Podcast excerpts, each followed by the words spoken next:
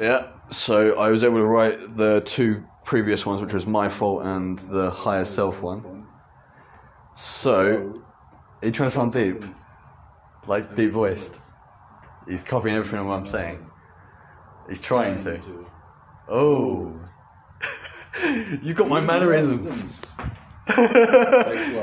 Like a perfect mirror. It's beautiful. Only you look a little bit better. The doctor, you mean? no, no, no. You're a pretty boy. Ooh. Flirting with me. Yep, flirting. Um, yeah, so yeah, uh, I should speak to Daniel more. That's what we. I was about to say before he uh, started copying me. Uh, own flaws, own faults, not others.